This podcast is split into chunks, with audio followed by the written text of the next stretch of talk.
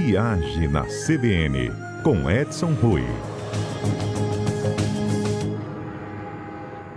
Ei, Edson, bom dia. Bom dia, Fernanda. Bom dia, ouvintes da Rádio CBN. Hoje o nosso Tira Dúvidas é sobre o seguro viagem. É, esse seguro viagem, Fernanda, a gente já falou algumas vezes aqui na CBN, e ele nunca foi luxo, muito pelo contrário. Mas agora ele é mais do que útil, como sempre foi, e necessário, porque tem alguns países que nem deixam você entrar sem o seguro saúde, né? É mesmo? Não pode entrar mais. É, antes tinha uma dúvida entre o seguro saúde e assistência de viagem. A gente até falou sobre isso em um dos programas, só que houve uma legislação nova no Brasil e unificou. Então, todo seguro hoje presta assistência também, porque o seguro ele fazia os processos por reembolso e assistência te prestava assistência local e você, a maioria das vezes, não precisava pagar o serviço para receber de volta. Hoje está unificado. Muito bom. Então, vamos explicar o que é o seguro saúde Então, vamos lá. viagem. Primeiro, vamos, vamos falar, Fernanda, sobre algumas dúvidas que, os, que as pessoas têm. Vale a pena contratar um seguro saúde? Vale a pena e é necessário. É, uma viagem você pode ter intercorrências, imprevistos a toda hora, desde um atraso de voo, um cancelamento de voo, um pouso de emergência em um outro país que não estava previsto, é, uma dor de dente, enfim, tudo isso está dentro do escopo de cobertura do seguro. Além de que um seguro ele ainda contempla uma indenização complementar que é bom que explique isso para o nosso ouvinte, que a indenização de bagagem extraviada é complementar. Por quê? Porque a companhia aérea indeniza uma parte, o seguro complementa com uma segunda parte. Então, bagagem extraviada, danificada, é, ele te dá um adiantamento para compras de itens de primeira necessidade quando a sua mala não aparece.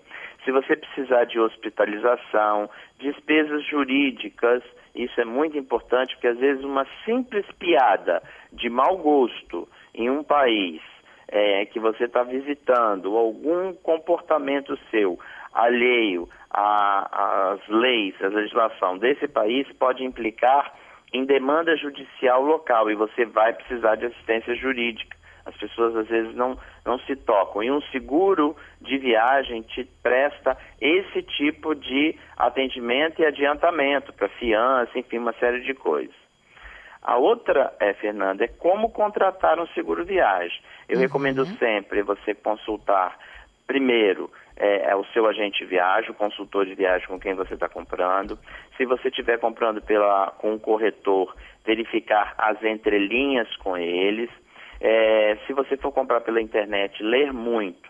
O grande segredo é ler as entrelinhas, porque o que mais gera reclamação é quando você mais precisa do seguro, ele não tem a determinada cobertura. Então você tem que definir, é, ler com cuidado ou usar um profissional adequado para informar a você o que, que está incluído na sua pólice de seguro porque além você faz a cotação e normalmente eles colocam tudo aquilo que está incluído, né? É, é, desde do pré ao pós. Eu recomendo também sempre fazer o seguro.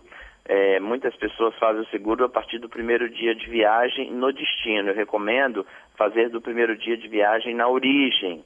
Então, se você vai para a Europa, normalmente o voo é noturno. Então você chega lá um dia depois, mas faça o seguro do dia que você está saindo do Brasil. Por quê? Porque se sua mala, por exemplo, você vai para Paris, sua mala faz Vitória, São Paulo, São Paulo, Paris. Se você fizer o seu seguro a partir de Paris e a sua mala foi extraviada no primeiro trecho, você não tem cobertura. Isso é importante para que o nosso ouvinte fique atento. Ah, no retorno, eu recomendo também a fazer um ou dois dias a mais do que você é, chegaria no Brasil, porque com essa.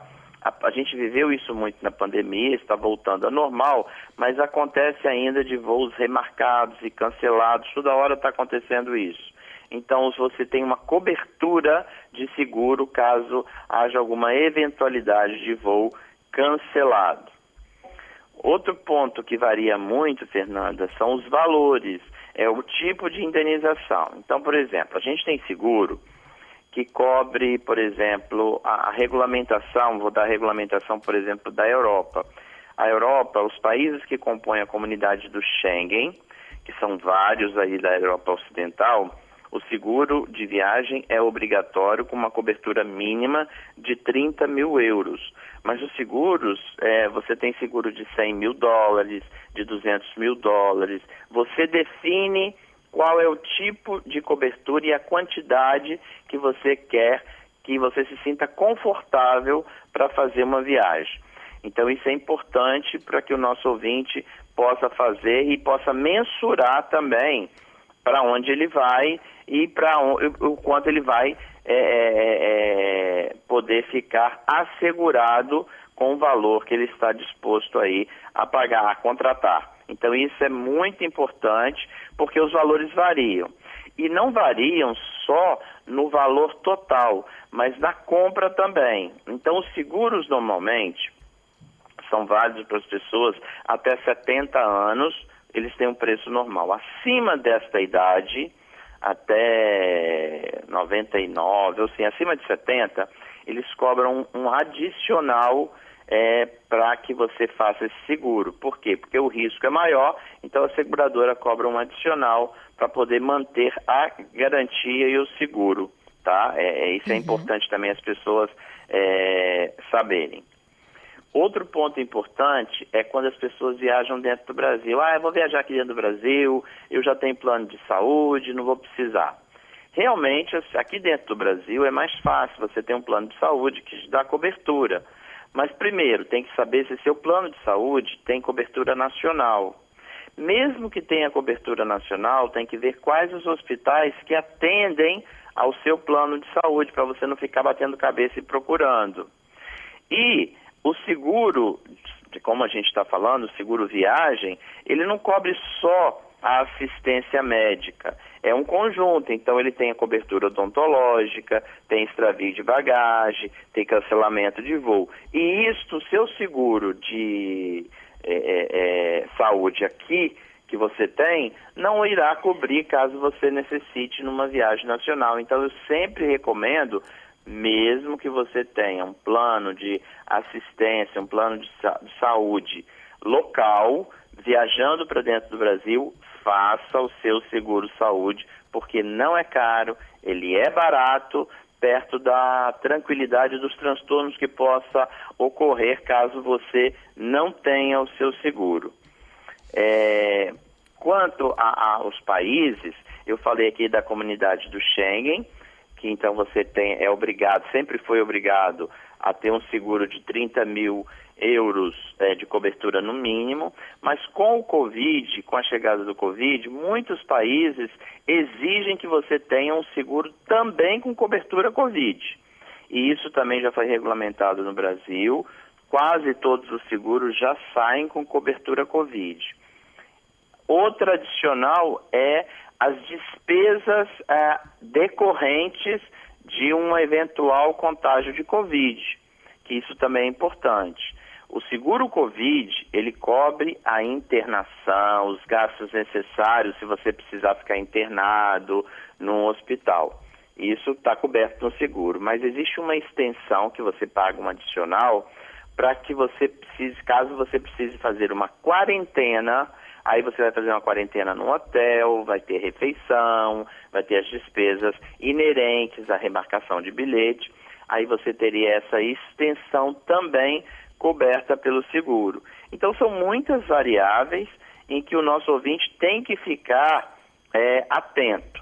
E a outra é ter sempre a mão quando viajar, porque não adianta nada você ter a pólice de seguro e sem saber o que fazer quando precisar usar. Então, a pólice tem os números de emergência de todos os continentes, dos países, o número inclusive no Brasil. Hoje, a maioria das seguradoras estão atendendo pelo WhatsApp, o que facilita muito, é muito fácil, é muito prático de você utilizar o seguro.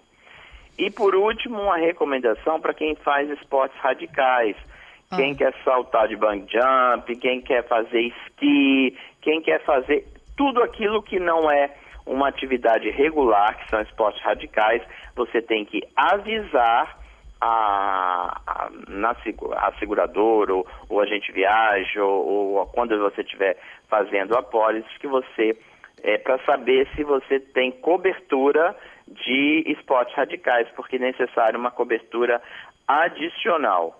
E é importante também lembrar sobre doença pré-existente. Ah, eu tenho doença pré-existente, não vou fazer seguro porque não cobre. Não.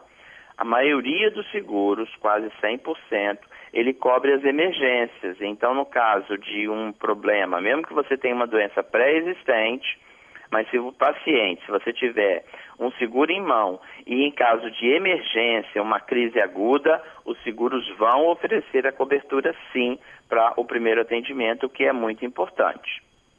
Eu tenho uma dúvida, Edson. Pois não. É, nessa pandemia de Covid, muitas das pessoas né, que foram é, para situações diferentes aí de turismo de lazer ou de trabalho, enfim, para o exterior, e que apresentavam um quadro de confirmação daquele teste, né, obrigatório de retorno. Sim. Elas tiveram que ficar os 10 dias, né, uh, por onde estavam. Aí quando você aciona o seguro, ele é um reembolso ou tipo assim, olha, eu não tenho nem condições de ficar mais 10 dias nesse país, não me programei para isso. Como é que a gente faz? Pois é, é, antes, Fernanda, não estava. Isso também foi um problema que toda a indústria do turismo enfrentou. Isso não estava regulamentado no Brasil. O que a gente tinha era só o seguro Covid, que é aquele seguro que você, fa, você tem se você for hospitalizado. Então, o seguro para quarentena, para cobrir hotel, isso só recentemente foi regulamentado no Brasil. E essa regulamentação funciona por reembolso ou a seguradora ela mesma paga o hotel onde você está fazendo a quarentena, paga a alimentação, ela faz, depende da, do, do seguro que você comprou, entendeu? Então, por isso que é muito bom você checar é, nas entrelinhas, primeiro qual a seguradora, o que cobre como cobre. E, e é importante isso que você falou, porque às vezes, mesmo que o local Vamos botar aí é, um exemplo aí, né? É, você está em um local e que é fácil a seguradora é, ela bancar essa extensão para você. Mas vamos supor que você esteja em um local no Sri Lanka, no interior do Sri Lanka. Provavelmente a seguradora terá dificuldade de ter um corresponsal lá no interior do Sri Lanka para fazer essa cobertura. Aí sim vai ter que ser por reembolso. Você vai ter uhum. que pagar, pegar as notas e ser reembolsado. É, okay. E também, Fernanda, funciona assim navio. No navio não tem seguro que cobre é, o tratamento a bordo. Então, você passou mal no navio e as despesas dos navios não são baratas, despesas médicas se você precisa tomar soro ou fazer algum tratamento médico, algum procedimento médico a bordo no hospital do navio, você certamente irá pagar e o seguro irá lhe reembolsar. Por quê? Porque o seguro não tem um corresponsal dentro do navio para fazer esse pagamento para você. Tá certo. Edson, muito obrigada. Bom finalzinho de feriado, viu? Para você também. Mas é sempre bom alertar, viu, Fernanda? Porque às vezes a gente vê é, os clientes voltando com dinheiro mais do que contadinho para sua viagem. Todo mundo se programa, gasta e deixa assim só uns centavos para o retorno. E às vezes acontece uma intercorrência no último dia. Então, recomendação: não deixe de viajar sem um cartão de crédito.